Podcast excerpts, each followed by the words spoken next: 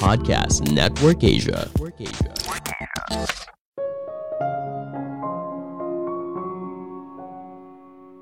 Menjadi pengusaha itu tidak mudah dan bukan cara untuk cepat kaya. Tidak semua orang bersedia menerima semua ketidaknyamanan yang menyertainya. Halo semuanya, nama saya Michael. Selamat datang di podcast saya, Sikutu Buku. Kali ini saya akan bahas buku The Hard Thing About Hard Things karya Ben Horowitz. Sebelum kita mulai, buat kalian yang mau support podcast ini agar terus berkarya, caranya gampang banget. Kalian cukup klik follow Dukungan kalian membantu banget supaya kita bisa rutin posting dan bersama-sama belajar di podcast ini. Buku ini membahas kalau mendirikan sebuah bisnis itu tidak semudah itu.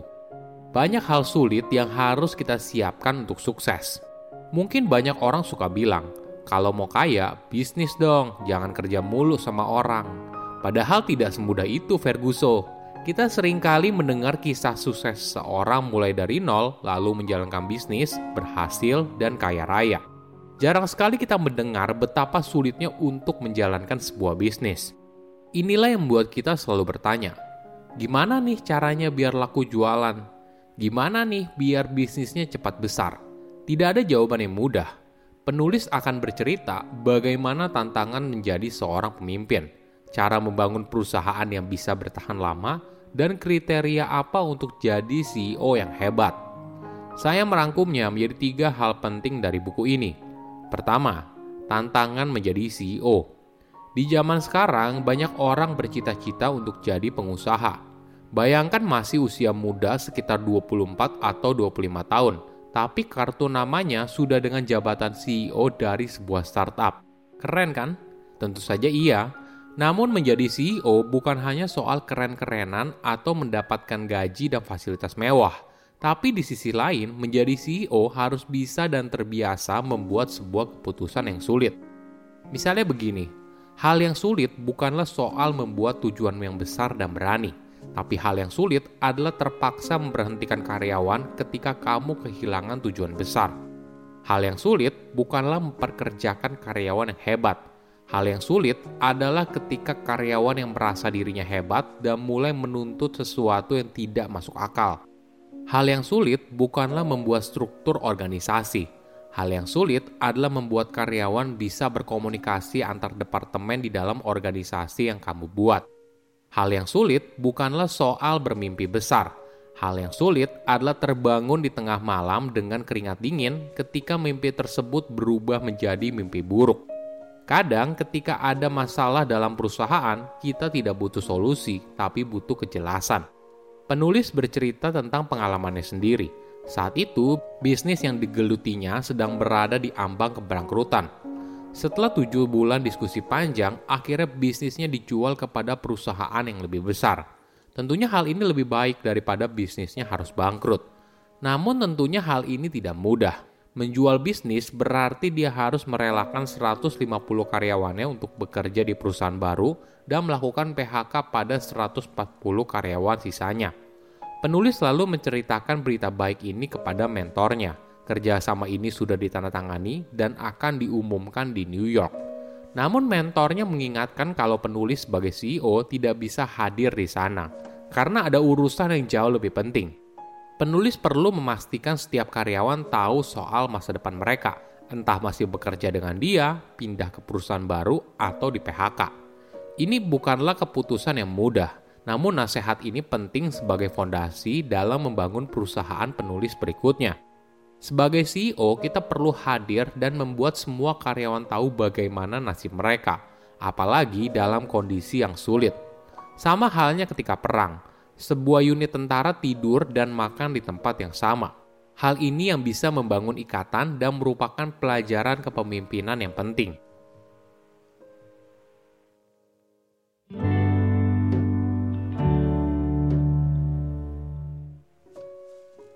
Kedua, berani melakukan hal yang sulit.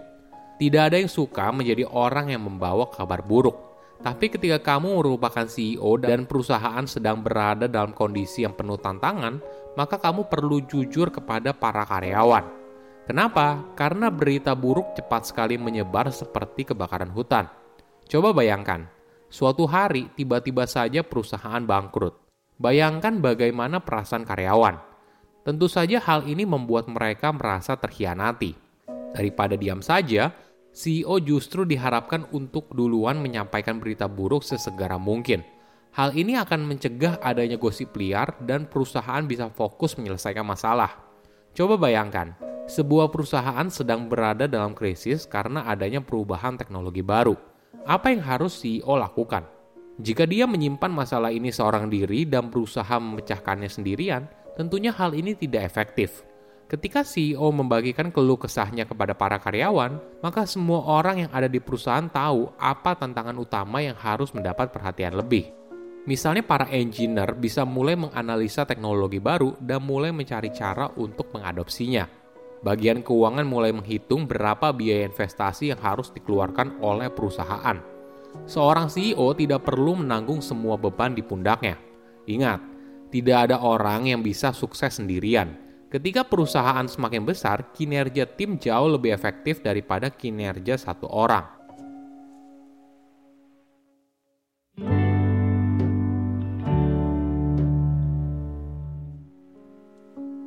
Ketiga, kriteria CEO yang sukses. Apa kriteria seorang CEO yang sukses? Penulis membaginya menjadi dua, wants and twos. Once adalah tipe pemimpin yang fokus dalam menentukan arah bagi perusahaan daripada menjalankannya. Tipe pemimpin ini biasanya adalah orang yang visioner, misalnya seperti Bill Gates atau Steve Jobs. Mereka lebih suka melakukan riset bersaing dan membuat sebuah keputusan bisnis yang strategis daripada eksekusi. Inilah yang kadang perusahaan yang dipimpinnya agak kacau dan berantakan. Di sisi lain, Tus adalah tipe pemimpin yang jago dalam eksekusi mereka tidak begitu suka membuat keputusan yang besar, tapi ahli dalam mewujudkan sebuah ide menjadi kenyataan. Dampaknya, perusahaan bisa saja tidak berani mengambil keputusan besar dan akhirnya malah memperlambat perkembangan bisnis.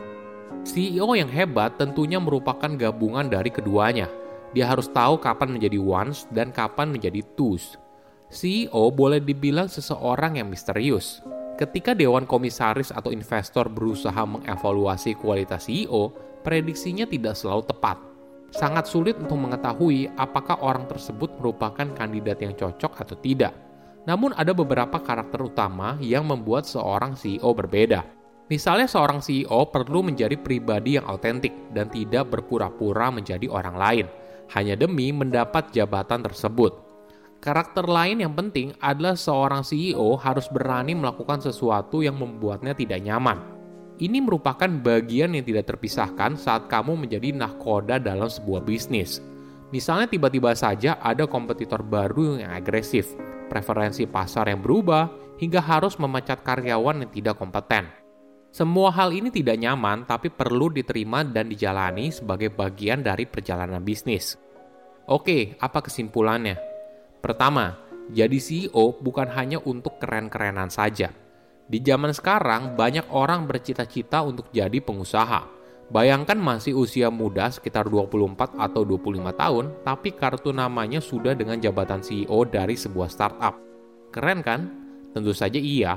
Namun menjadi CEO bukan hanya soal keren-kerenan atau mendapatkan gaji dan fasilitas mewah tapi di sisi lain, menjadi CEO harus bisa dan terbiasa membuat sebuah keputusan yang sulit. Kedua, harus berani melakukan hal yang sulit.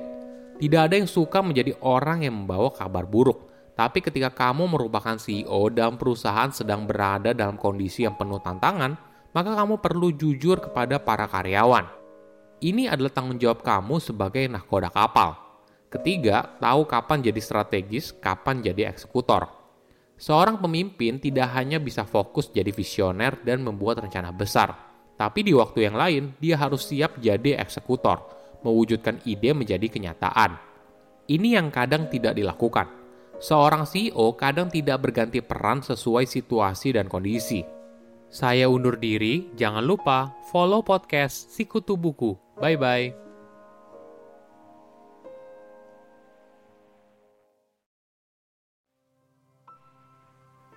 Pandangan dan opini yang disampaikan oleh kreator podcast, host, dan tamu tidak mencerminkan kebijakan resmi dan bagian dari podcast Network Asia.